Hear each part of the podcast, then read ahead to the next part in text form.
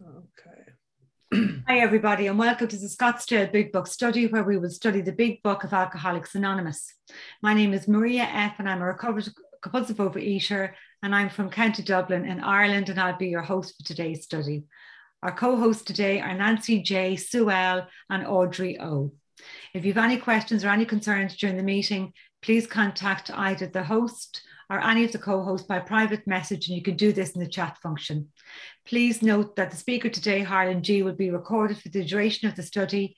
However, the question and answer session which follows will not be recorded, and we will put a link to the previous recordings in the chat function. We ask if you can please keep your microphone on mute at all times during today's study, and also please turn off your video if you are exercising, you're eating, or if you need to step away from your screen for any reason. We also ask that you refrain from making use of the chat function, even to message other attendees privately, just so we can all be present with each other today in the workshop. We've also disabled the mute for security reasons. So when it comes to the question and answers, you'll receive a message that asks you to give you permission to unmute yourself. Besides that, we'll be muted for the duration of the study. So over to you. Good morning, Harlan. Good morning, Maria, and thank you very much for your service, and thank you to all the people that make this possible. I'm so very honored to be here, and thank you guys for coming back. Last week we had the OA birthday, so we took a 1 week hiatus, and I'm certainly so honored that you're back today.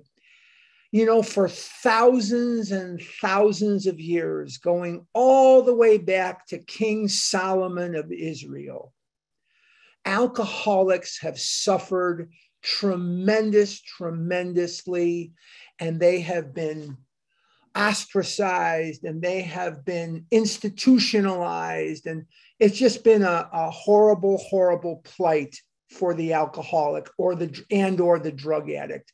Yes, they did have drug addicts many thousands of years ago, hundreds of years ago. As a matter of fact, they even fought a war over opium between England and China in about the 1500s, I believe that happened. And they had laudanum, and they had painkillers, and they had cocaine, they had heroin, whatever it is that they had. About 125 years ago, you could have bought heroin over the counter. It was advertised as a way of regulating your bowels. And if you look at the history of Coca-Cola, the coca in Coca-Cola stood for the little splash of cocaine that they put in each serving of it to pep you up. And that's where Pepsi gets its name too. Pepsi, pep. Peps you up, gets you going. And then when cocaine became illegal over the counter, they substituted caffeine in the place of the cocaine, and the caffeine was there to pump you up as well. Well, King Solomon wrote of alcoholism thousands of years ago in the Book of Solomon that he believed that alcoholism was an illness, but he couldn't prove it, and he had no cure for it. And in the 1640s, there was a doctor, and Dr. Trotter was his name. Dr. Trotter wrote a paper in the 1640s in which he believed that alcoholism was an illness, but he couldn't prove it, and he had no cure for it at all. As far back, as 1790. In 1790, the Surgeon General of the United States, a man by the name of Benjamin Rush, he was the very first Surgeon General of the United States. And in 1790, he wrote a paper. And in that paper, he said that he believed that alcoholism was an illness, but he couldn't prove it, and there was no cure for it at all. And through history, there have been many atrocities visited upon the alcoholics. They have been stoned. They have been ostracized. They have been killed. They have been put into asylums and prisons, and they have been shut away from society for hundreds and hundreds of years. You could even do lobotomies on alcoholics. It was considered a form of madness. Through the centuries, there have been many famous people, people who were very visible, who suffered from alcoholism, and they died in their cups. Going all the way back to Alexander the Great, he was an alcoholic and he died drunk. And the first president of our United States, George Washington, his wife, Martha Custis Washington, was an alcoholic. As a matter of fact, in Chicago, where I was born and raised on Western Avenue and Irving Park Boulevard, Western and Irving Park, there is a hospital to this day. I believe it's still there. It's called Martha Washington Hospital. And Martha Washington Hospital was not the kind of hospital when it first opened that it is now. It was a drying out center. It was a place to put alcoholics so that they could dry out, named for Martha Custis Washington. The second president of the United States, John Adams, had a son named Charles, and Charles had all the wealth and prestige and money and everything that you could want. And Charles Adams, one of the sons of John Adams, he died in alcoholism. He died from the DTs. He died from his alcoholism, and he had every known advantage, as did Martha Washington, as did Alexander the Great in their time. Vincent van Gogh was an alcoholic, and he died alone as an, he died drunk. He died as an alcoholic as well. Famous entertainers, you know, many, many of them, but Jackie Gleason, Art Carney. Little side note to Art Carney. Art Carney was an alcoholic, but so was his brother, Bill. Bill Carney, Bill C., was an alcoholic. And it was Bill C., Art Carney's brother, Bill, that first brought the Serenity Prayer to the attention of Bill Wilson and Hank Parkhurst. And Bill Wilson, it was in an obituary in New York. It appeared in an obituary, and Bill Wilson said at the time that he first viewed the Serenity Prayer, he had never seen so much AA in so few words. And from that point forward, it became ubiquitous with AA life. It became a regular thing in AA life to meditate on and say the Serenity Prayer. So you had Ulysses S. Grant, just to kind of round out the roster here. I'm trying to think off the top of my head, but we'll get going. I won't spend the whole hour, you know, talking about who is an alcoholic. But Ulysses S. Grant, who was the 18th president of the United States, he was an alcoholic. He was a blackout drinker. He was an absolute blackout drinker, U.S. Grant, and he died in his cups. There was nothing that could be done for these people. They have been, as I say, ostracized. They have been institutionalized. They have been imprisoned. In some extreme cases, they have had lobotomies. They've had invasive surgeries. They've had all manner of degrading behavior thrust upon them because of their alcoholism and because we couldn't really understand how to treat the alcoholic. It was considered, as I say, a lack of character, a lack of discipline, and it was considered a form of madness. We had obesity, we had gluttony. King Henry VIII, was a glutton. King Henry VIII would sit and, you know, eat massive quantities of food. And he was a very, very large man, very obese man. Caligula, one of the emperors of Rome, Caligula was a sex addict, obviously, if you know anything about the history of Caligula. He was very oversexed. He would have orgies in the palace, but he also had massive quantities of food and drink. and he would have installed vomitoriums where these guys could purge the food that they had just eaten and then eat more and more and more. And through history, we have many instances of addiction. Now, why am I talking about that? What does that have to do with today? I want you to know that what we are going to embark on today changed the course of human history, that never again will the alcoholic, never again will the drug addict, the gambler, the sex addict, the Al-Anon, never again will somebody have to die without there being a solution close by. Maybe they will die. That's unfortunate. And all of us have lost loved ones that we know were lost to addiction, but there is help available. And this morning, we are going to talk about a very, very special man, a man who turned the world into a different direction. And I'm not talking about Bill Wilson. I'm talking about William Duncan Silkworth. And we're going to start on page XXV. We're going to start on XXV. Now, what we're about to embark on this morning is the doctor's opinion. And without the doctor's opinion, there's no program. So Bill Wilson could have written the most fantastic big book, and I believe that he did, with, you know, obviously with divine intervention, divine inspiration. I do not believe that Bill Wilson penned this book out of the thin air. When the big book was printed on April the 10th, 1939, Bill Wilson had 4 years of sobriety. I have 23 years of abstinence, and I'm lucky if I can knock out a coherent text message, for the love of God.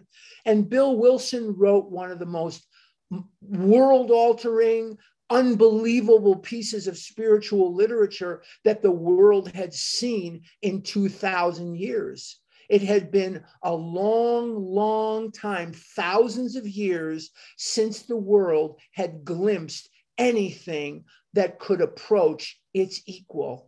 But we're going to talk this morning, not so much about Bill Wilson, but we're going to talk about the man, William Duncan Silkworth.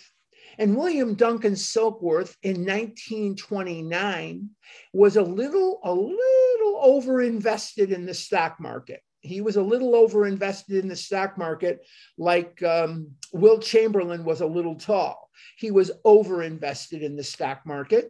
And when Black Tuesday came, October the 29th, 1929, and the world was plunged into depression, he lost so much of what he had. He was a neurologist, unconcerned with alcoholism, unconcerned with treating alcoholics. He was a neurologist, but he went to his friend Charlie Towns. Charlie Towns owned and operated the Towns Hospital at 293 Central Park West in New York City. And 293 Central Park West is today a condo building or an apartment building. But a lot of people, if you look at some of the Facebook posts and stuff, they'll still go out there and they'll have their picture taken at 293 Central Park West. It's in Manhattan, and it's where the Towns Hospital was. Towns Hospital was essentially a place where New York playboys and wealthy people could go and dry out. People, you know, the Broadway stars or TV stars. A lot of TV was shot in New York in the early days, but these are mostly Broadway people, business people, Wall Street people. And the bottom line is that this was the Towns Hospital, and Charlie Towns developed, and we're going to be talking about that when we get to Bill's story. He developed the belladonna treatment. Belladonna was essentially a poison. And what Charlie Towns believed is that he could cut the poison with chemicals so that it would soothe the alcoholic down. It would calm him, quiet him down so that he could detox. Because one of the big dangers of detoxing an alcoholic is the delirium tremens. These guys are shaken like an Airedale trying to crap out a peach pit. You talk about having a drinking problem, if they lifted a glass to their mouth, even if it was just coffee, they'd often throw it on the person behind them because they just couldn't do it. And I've been, I lived in Eugene, Oregon for 9 years. And when I was in Eugene, Oregon, they don't have OA in Eugene, Oregon. At least they didn't when I lived there. The closest meeting would be Portland, or you'd have to go to, where Stanford is. That those were the closest meetings, is the Bay Area, or you had the Portland meetings they had. But Eugene, they didn't have OA. And I had to go to the AA groups, and I'm forever grateful. I'm going to stop and say something here. I am forever grateful to the New Freedom Group, the New Freedom Group of AA that meets in the church on Coburg Road, for accepting me. They knew my secret. They knew I was not an alcoholic. Not only did they allow me in their meetings, they welcomed me with open arms, and they encouraged me and invited me and went out of their way to make me feel welcome in their intensive big book studies, in their intensive step work. They went out of their way to make me feel not only welcome, but a part of their group. And I will forever be grateful to the New Freedom AA group in Eugene on Coburg Road. But anyway, that aside, I'd see these guys sitting in there, and they'd be trying to drink a cup of coffee, and they'd be shaking so much, the coffee would be all over the place. Well, the heart is a muscle too. And the heart, when it becomes affected by delirium tremens, that's not good. That is not good. And the situation can become very grave, very soon, very quickly. And he believed that if he could take this belladonna and cut it with some chemicals, that these guys would calm down long enough so that they could detox them. And he developed this belladonna treatment, which was pivotal in the history of the treatment of alcoholics. Very, very important stuff here. But let's get back to the Dr. Silkworth, because he's the subject of what we're talking about here. In November of 1929, William D. Silkworth became the medical director of the Towns Hospital. $35 per week was his salary. Could you imagine being a doctor and working for $35 a week? But this was the height of the Depression. The Depression had just started. People were out of work. The unemployment rate among whites was 50 to 60%. The unemployment rate among minorities was 80, 90, and 100%. Among minorities. So you can see in the old newsreels, people waiting for soup, waiting for handouts, and they had nothing. There was absolutely nothing to be had.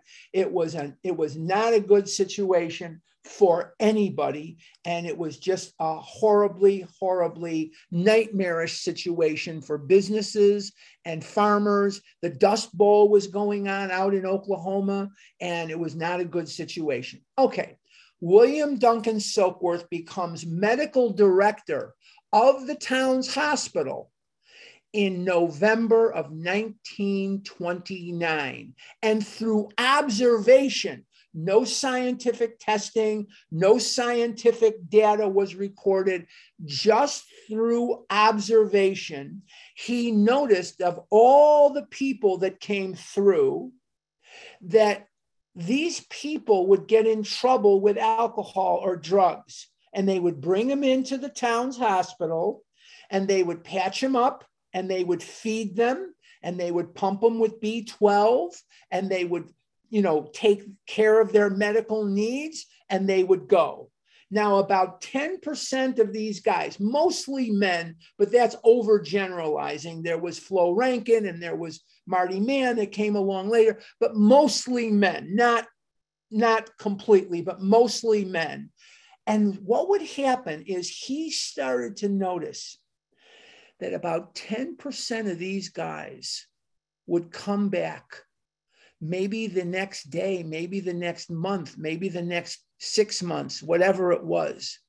And they were in worse shape than he had ever seen them before in his life. And he'd preach to them and he would say, look, you can't drink and blah, blah, blah. And they would release him. And then again, that certain percentage of these guys, I don't mean guys, all men, I mean patients, let's say patients, that's more generic, patients. Certain percentage of these patients just couldn't seem to drink safely, that every time they drank, there were problems, that when they took one, now that I knew I'd get it out of my mouth eventually. When they took one, they would take as many as they could get their hands on. And if they didn't take any, they were okay, except for some nervousness, some restlessness, some discontentedness, some frustration, some fear, some anger, some agitation. If they didn't take any, they would react much like normal people. And he started to surmise through observation that there was something different about these guys that going in and out and in and out and in and out. And his theory became very clear to him. And William Duncan Silkworth's theory will change the world.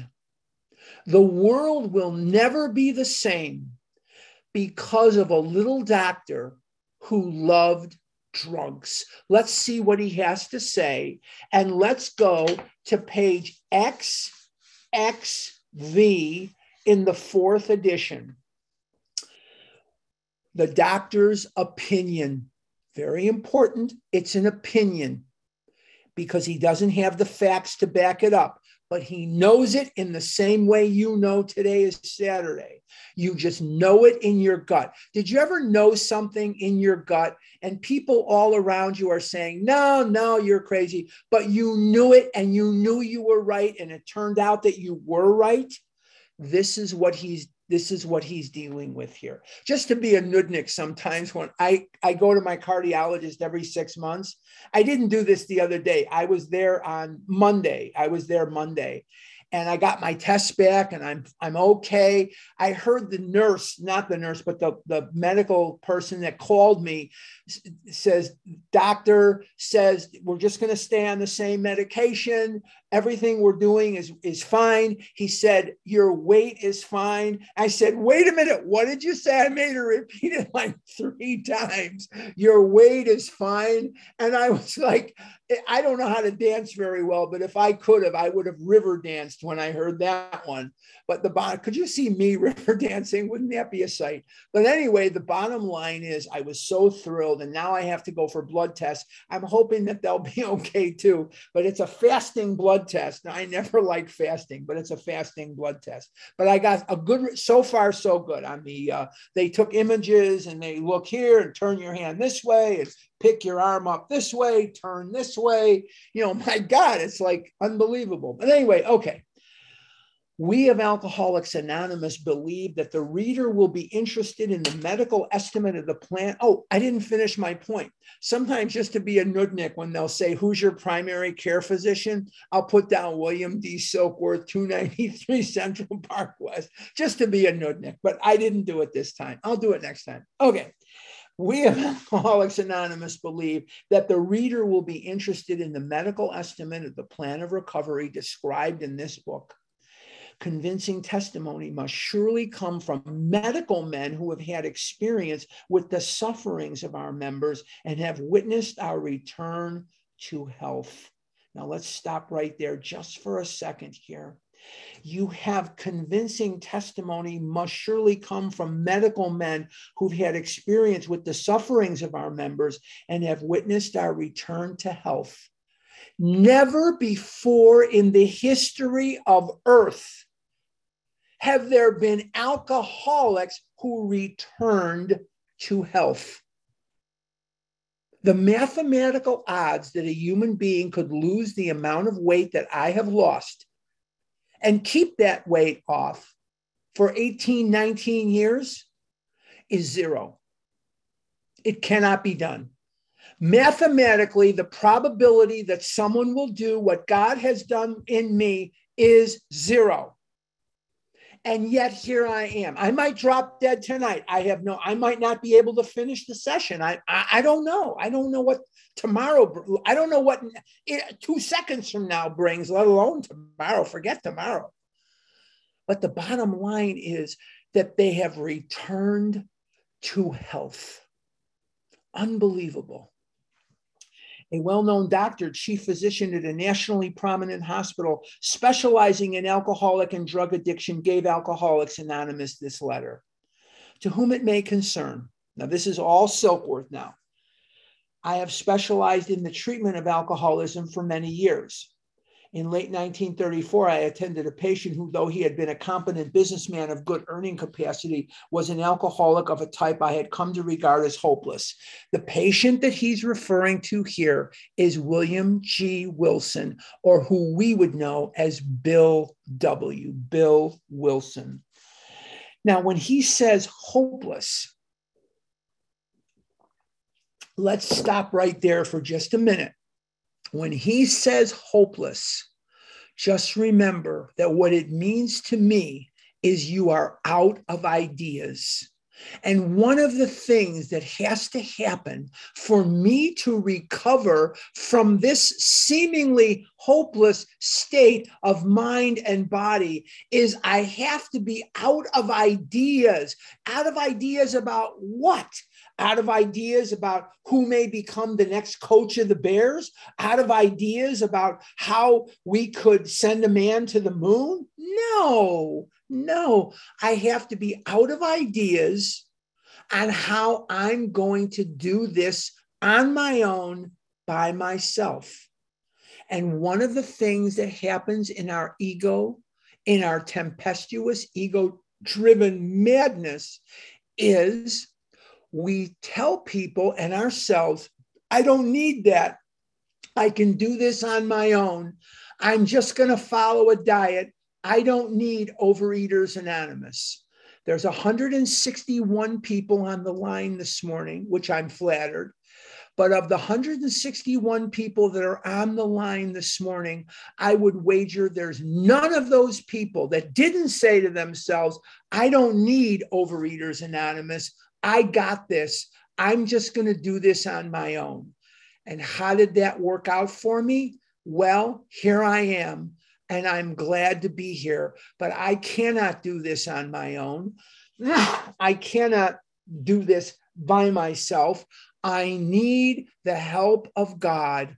I need the help of my fellow sufferer. I need to be one of many. I need to be a member of Overeaters Anonymous. Otherwise, I will die. When that meeting starts every day, vision for you, I'm on that line. Not because I want to be, not because I should be. I need that as like you need air to breathe. Every day I go to my meeting on Zoom every day, whatever it is, I do what I need to do because I am convinced beyond reason that I cannot do this on my own nor by myself. I have to have you around me. Let's continue. In the course of his third treatment, now we have some conflicts here. In Bill's story in the Big Book, he will recount 3 hospitalizations at the Towns Hospital. In Pass It On, they will say that he was hospitalized four times. And there are biographies that bear out that he was indeed hospitalized four times. Whether it was 3, 4, or 31 is not the point. Let's continue. In the course of his third treatment, something very important happened between hospitalization number 2 and hospitalization number 3. He is going to come in contact with the Oxford Group movement of the day, and he is going to have a life-changing situation in that he will become a member of the Oxford Group movement through his friend, Edwin Thatcher. We'll get into that in much detail when we get to Bill's story. We're going to pull it apart and we'll go into the whole history of it at that time, not today. In the course of his third treatment, he acquired certain ideas concerning a possible means of recovery. As part of his rehabilitation, he commenced to present his conceptions to other alcoholics. In other words, immediately upon getting this information, what does he do with it? He gives it to other alcoholics. That is why we work the steps quickly. That is why, because the faster I can start giving this to other people, the faster I can, the better is my recovery. Very, very important. And we're going to see lots of instances of the textbook, which this is a textbook, telling me to work this quickly rather than slowly. And I'm going to point them out to you every time we get to one, because I want that information in your noggin. And the only way that information is really going to stay in your noggin is if you teach it incessantly to others, impressing upon them that they must do likewise with still others. This has become the basis of a rapidly growing fellowship of these men and their families. This man and over 100 others appear to have recovered. Now, for the first time in the history of this world, never before, I want to keep emphasizing this, alcoholics loved ones were sold snake oil, and they were sold products of snake oil, and crooks would prey upon them in the same way that crooks and shysters and quacks prey on the obese today. They want to sell us pills and capsules and potions and all manner of craziness. Now, when I came into Overeaters Anonymous, 1979, February 2nd, 1979. Everything that was Japanese was in fashion, in vogue. And one of the things that was in high fashion at that time was acupuncture. And I'm not knocking acupuncture. I have no opinion on acupuncture at all. I'm not for it. I'm not against it. I don't care. OA doesn't care. I'm not knocking it. I'm not giving you an opinion. I'm just telling you what I saw. And a lot of the gals that I went to meetings with, they would go and get acupuncture, and they were supposed to pull their ear every time they wanted to eat, and that was supposed to kill their appetite. I think they forgot a couple of times maybe to pull their ear because it didn't seem to be working. And another thing that was in vogue when I came into OA, there were a lot of people, not just gals. There were guys doing it. There were a lot of people. I think there were guys doing it. I didn't do it, thank God.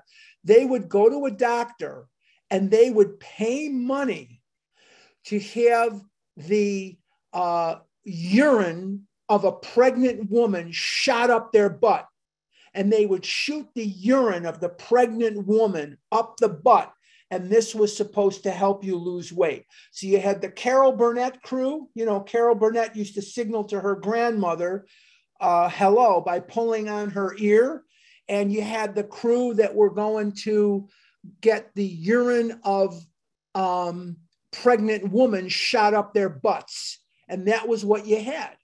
So none of that worked, of course. But here is Dr. Silkworth in this first letter saying to the world, hey, this treatment, this thing has produced people, over 100 of them that have recovered. Now, there really weren't 100, but that's not even the point. I personally know scores of cases who were of the type with whom other methods had failed completely. Now, let's take a look at that sentence because it's very, very important. If the pay and ways had worked, I wouldn't be here. If the diet pills, the amphetamines that I was on worked, I wouldn't be here. I'm here because those things failed me. Remember, lose weight with AIDS, not the disease, AIDS. They were little candies. If you're not my age, if you're too young, you won't remember this. But they used to advertise it on TV incessantly. They were little caramel candies that you would eat, and they were supposed to kill your appetite. So here I am eating caramel candy with this chemical in there, and it's supposed to kill my appetite. Come on, come on. AIDS, lose weight with AIDS. And then there was Dexatrim. And then there was this pay and way and that pay and way. And then there was Victanis, which became the Chicago Health Club. No matter what they advertised on TV, no matter what they put out there, I continued to gain weight. MetraCal, that was another one. Drink MetraCal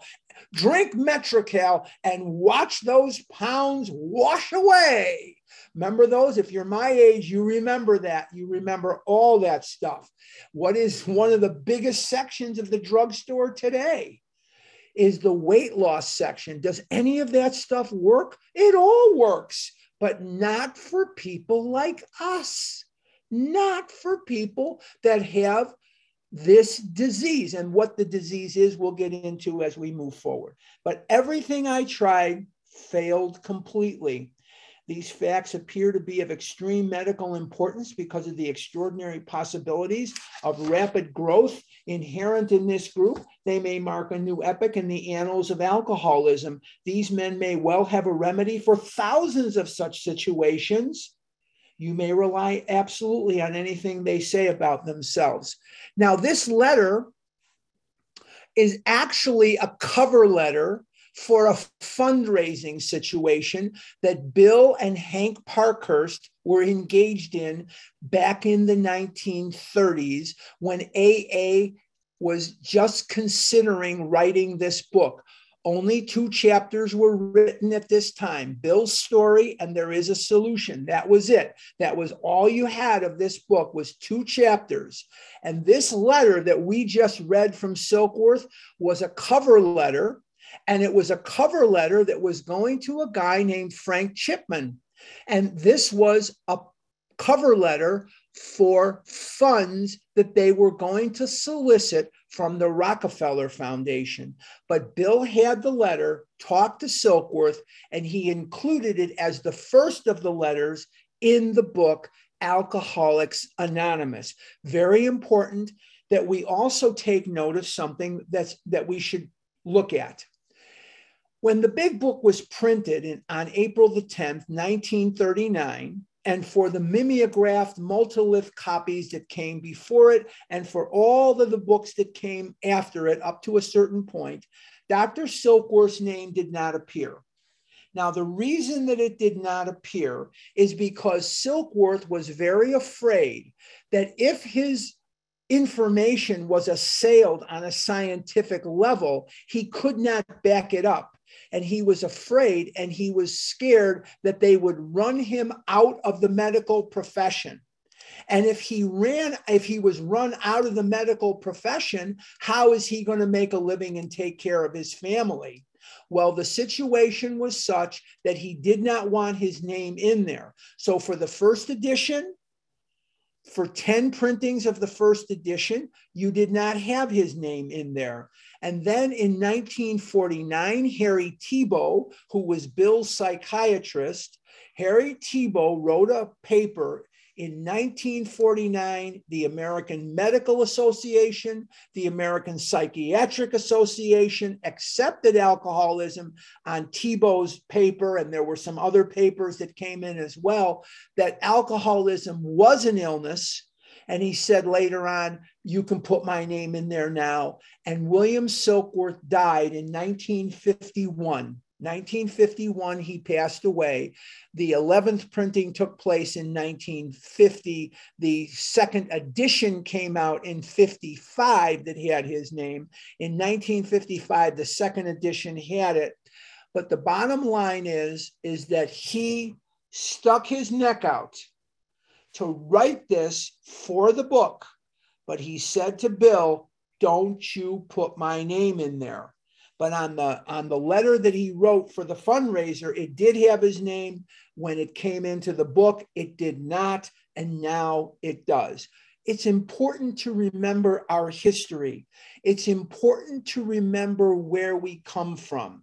You get the impression sometimes that Bill met Bob and AA sprung out of their ears. That is not the case. That is absolutely not the case. This was fraught with a lot of blood, a lot of sweat, a lot of tears, a lot of fear, a lot of uncertainty. The men and women who brought this forward were pioneers, and they were soldiers for God in every sense of the word. These were people that were very, very hard pressed to pay their bills. These were people that were very hard pressed to devote the kind of energy and time that this required. But they did it, and thank God they did it, because if we didn't have this, we wouldn't have OA. And if we didn't have OA, I, for one, would be in Waldheim Cemetery right outside Chicago, and I would be cemetery fodder, fertilizer at this point. I would have been dead many, many, many years ago, and I would have begged God for death. And it's not that I'm alive. It's that I want to be alive, and I'm living my life. That's the miracle of OA. Let's continue with the doctor's opinion. And we're back now to what Bill Wilson is going to write, not what Dr. Silkworth is going to write. When it's Silkworth, I'll tell you it's Silkworth. When it's Bill, I'll tell you it's Bill. The physician who at our request gave us this letter has been kind enough to enlarge upon his views in another statement which follows. In this statement, he confirms what we who have suffered alcoholic torture must believe, that the body of the alcoholic is quite as abnormal as his mind. Let's stop right there. Centuries have gone by of people for thousands of years who believed that alcoholism was a form of madness. They would put alcoholics in the insane asylum. They would put alcoholics in jails. They would put alcoholics in places you wouldn't send your worst enemy. They did lobotomies on them. They treated them like human garbage. They were weak. They lacked willpower. They had no character. They needed to go to church or synagogue. They needed to understand what they're doing to their poor wife and children. They needed to grow up and get a pair. They needed to use some willpower. Have they no dignity? It has nothing to do with that. But what do all those things have in common? They were attacking the mind. Not attacking, that's not the right word. They were considering the mind. And nobody up to this point had considered a physical part of this disease. Nobody. Not Solomon, not Trotter, not Rush, none of them. Rush Street in Chicago, named for Benjamin Rush. If you come to Chicago, you're going to see a very touristy place, touristy street, Rush Street, named after Benjamin Rush. Okay, that the body of the alcoholic is quite as abnormal as his mind.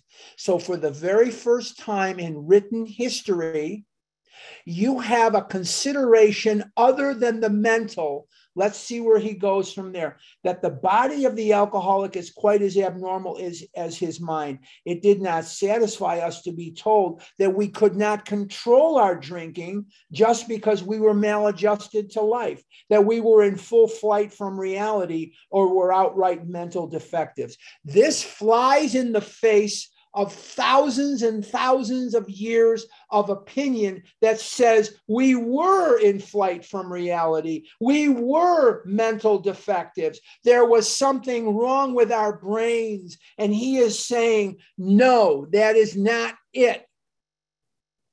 Gutsy. Gutsy. If it wasn't for Silkworth, there is no program. If it wasn't for Silkworth, there is no program. I said it twice because I want you to appreciate where we come from. I want you to appreciate what we are and what we have. Bill's great. Hank's great. Bob's great. Fitz is, all these guys, fantastic. Without Silkworth, there's nothing to build on. Nothing. The program of recovery makes no sense. These things were true to some extent, in fact, to a considerable extent with some of us, but we are sure that our bodies were sickened as well. In our belief, any picture of the alcoholic which leaves out this physical factor is incomplete. What a statement. He is making this statement purely on observation. At Yale University for many years, in their alcoholic studies program, they used science rather than observation, and they measured the body and mind of an alcoholic drinking, a drug addict drugging, a compulsive overeater eating compulsively, and gamblers gambling, and they found that they could verify that there is indeed a physical component to this disease, and the way that it lights up in the laboratory is identical. The drug addict, the alcoholic, the compulsive overeater, the anorexic, the bulimic, it lights up identically. There is no discernible difference one to the other. None. None. So let's see where he goes from here, because this is breakthrough information. Breakthrough information. In our belief, any picture of the alcoholic which leaves out this physical factor is incomplete. What guts this man had. The little doctor who loved drunks. He saved your life.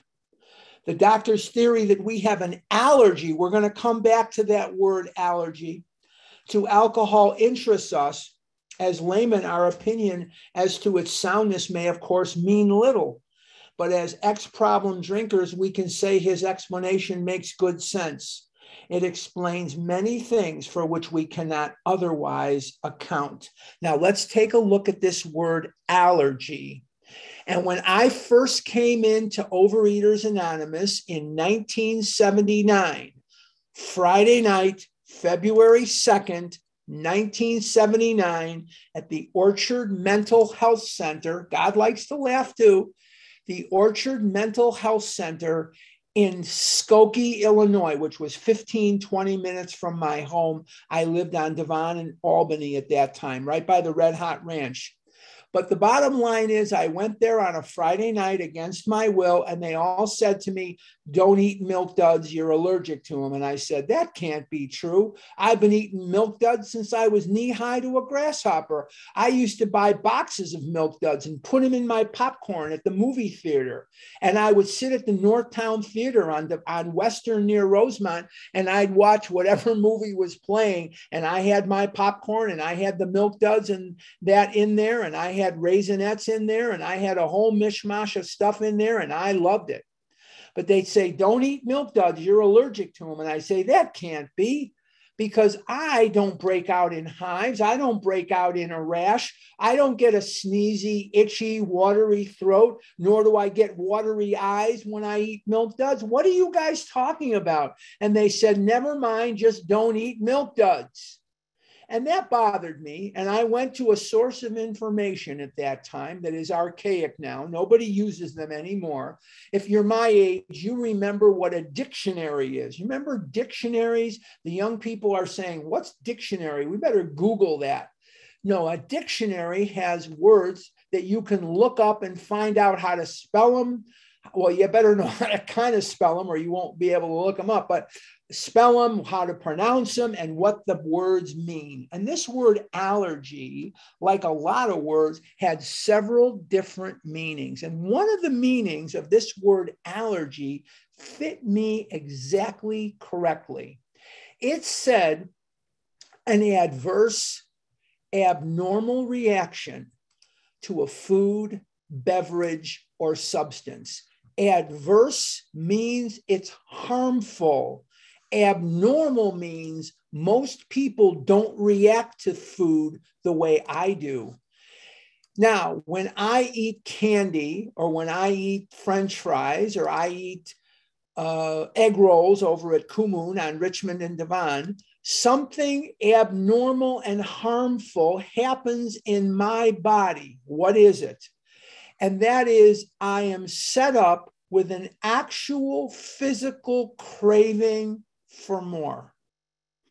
In the body of my friends, when they would eat a hot dog or they would eat an egg roll or they would eat pizza, they get all the pizza they want when they sit down and eat pizza. The more pizza they eat, the less pizza they want. And sometimes there'd be a couple of slices of pizza left on the tray and somebody'd say, who wants them? And Harlan would be grabbing them and they'd be going, oh no, I'm done. Oh, I'm stuffed. Oh, that's too much. Who could eat that much pizza? And I just wanted to test power tools on their skulls. I didn't understand. Oh, I'm full. Oh, that's too sweet. Oh, that's too much food. Oh my God, how can anybody eat so much? And I just want to test nuclear weapons on their house. But the bottom line is, in my body, once I eat these commodities, I want more. And the more I eat, the more I want. The more I want, the more I eat. The more I eat, the more I want. And it's just endless. There's no end to it. Either I'm ashamed of eating that much in front of you, so I mercifully stop, knowing I'm going to go to Rosen's drugstore on Devon and get more candy later, knowing I'm going to go to 7-Eleven and get more stuff later, or I run out of money, or we have to go for some reason. That's the only reason I stopped. That's the only reason I ever stopped. And I watched people, normal, temperate eaters, and their mothers or fathers would split a McDonald's hamburger and give one sibling half a hamburger and the other sibling half a hamburger, and neither one of the siblings could finish their half of a hamburger. And I looked in awe at their willpower, at their fortitude, at their strength. And I thought, they are good and I am bad. They deserve to live and I deserve to die. I'm weak and they're strong. I'm bad and they're good. Because that's what society had told me, that if I was more like them, I would be okay. If I was more like them, I would have a good life. If I was more like them, people would like me. If I was more like them, I wouldn't be made fun of. If I was more like them, I would be okay. And I can't be like them. I couldn't be like them when we were 6. I couldn't be like them when I was 20. And I can't be like them now that I'm 67. And I never will be like them. Not in this life, because I have a body, a physical body that reacts differently, adversely and abnormally, when certain foods or certain ingredients are in that food my body will set itself up with an actual physical craving for more of the same. And there is nothing I can do about that except cease ingesting those foods or those ingredients. Nothing. The allergy is unalterable. If I ate sugar today, Milk Duds, Whoppers, not Burger King Whoppers, but the malted milk balls, bubble gum, Butterfinger bars, Reese's peanut butter, the list goes on and on. That allergy would kick in, not where I left off. It would be worse than ever. Remember that the disease has two characteristics, the physical allergy and the twist of the mind, but it has three properties. The properties are it's permanent, progressive, and fatal. Permanent, progressive, it gets worse over time, and abstinence does not treat the disease. I'm going to say that again, because that's going to freak you out. And I'm going to get questions on this in a few minutes here. Abstinence does not treat this disease. Only a spiritual awakening as the result of these steps will treat the disease. Abstinence is vital to my survival. Please don't call me tomorrow and say, or tonight and scream, "You said I don't have to be abstinent." I never said anything of the kind. I said abstinence does not treat the disease any more than sobriety treats alcoholism. Man of 30 was doing some spree drinking. He remained bone dry for 25 years. Out came his carpet slippers, his pipe and carpet slippers in a bottle. Within 4 years, he was dead. Did he pick up where he left off? Absolutely not. The disease progressed even though he wasn't drinking. Man of 30 doing some spree drinking, and we're going to see the progressive properties there in chapter 3, more about alcoholism, and we're going to see it all over Bill's story. But the physical allergy cannot be muted unless I do not ingest those ingredients or foods. I hope everybody understands that, because some of the more crazy, hostile questions come up when I say that when I'm on the road. Abstinence does not treat this disease. Only a spiritual awakening will treat this illness. Though we work out our solution on the spiritual as well as an altruistic plane, altruism comes to us from the Oxford Groupers. And Frank Buckman, the founder of the Oxford Group movement, found that when people gave of themselves with no expectation of a return, that they were happier people and could more readily dedicate themselves to their Christianity. He was not concerned with alcoholism. He was concerned with instilling enthusiasm back into first century Christianity. He was on a mission in China, and he saw altruism working where nothing else was. If you want to feel good about yourself, you feel like you've lost your conscious contact with God, reach out for one of God's children. Be of service to one of God's children, and that spirit will reinstill in you, I promise you, as long as you have no expectation of a return on your investment of time. Once you start expecting something, then it's not altruism, then it's manipulation. Big, big difference. Though we work out us for the alcoholic who is very jittery, we favor hospitalization for the alcoholic who is very jittery or befogged. More often than not, it is imperative. Imperative means it is important above all else. Now, I just told you that abstinence does not treat the disease any more than sobriety treats alcoholism, but that a man's brain be cleared before he is approached, as he then has a better chance of understanding and accepting what we have to offer. This is the first of 3 times that Silkworth is going to tell us, put down the food. I'm going to say it 2 more times. put down the food. You're going to ask me in the questions, how do I put down the food? You put it down by putting it down. And then you're going to say, follow-up question, Tubby, if I'm powerless over food, how am I going to put it down? You are powerless. You are not helpless. You are powerless, but you have all been on diets for a couple of days. You put the food down. And until you put the food down, he's going to tell us this 3 times, nothing can be done for you. Nothing. If you're still drinking, you are not going to have a spiritual awakening as a result of anything. If you're still eating, you're not going to have a spiritual awakening. You're already getting the effect from the food. You're not going to need the effect of the spiritual awakening. You're already getting it from the milk duds. You're already getting it from the pizza or from the fried stuff or whatever it is, you ice cream, whatever the hell it is. You got to put it down.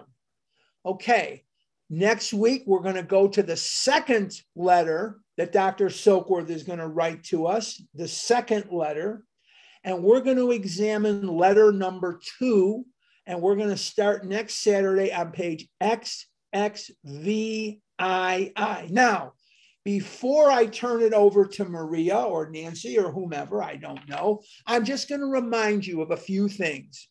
Number one, I'm so happy that you're with me today. I'm so happy. March the 13th. Right? Wait a minute. Make sure I'm giving you the right date. Okay. March the 13th is a Sunday. And what happens on March the 13th is all of you except Arizona and Hawaii will go back on daylight savings time. So our regular Sunday through Thursday meetings, and we may add a Friday, I don't know, all those meetings in March, not today, not tomorrow, March 13th, okay, will start 1 hour later unless you are in Arizona, and then they'll be the same time. On Saturday, the 19th of March, this Big Book study, unless you are in Arizona, wait, if you're in Arizona, it'll start at 10 a.m., otherwise, it'll start at the same time. It'll be 10 a.m. So it's noon in Chicago, noon central. So it'll be an hour later. That'll be an hour later too. So if you have questions about the time zones, let's hold off on that today as it gets closer. If you're on Eastern or Central, it's very, very simple. Everything will go an hour later unless you're in Arizona, and then it'll be the same time. I'll start at 10. No, it won't be. I'll start at 10 Arizona time instead of 11 Arizona time. Okay. Maria, no math questions.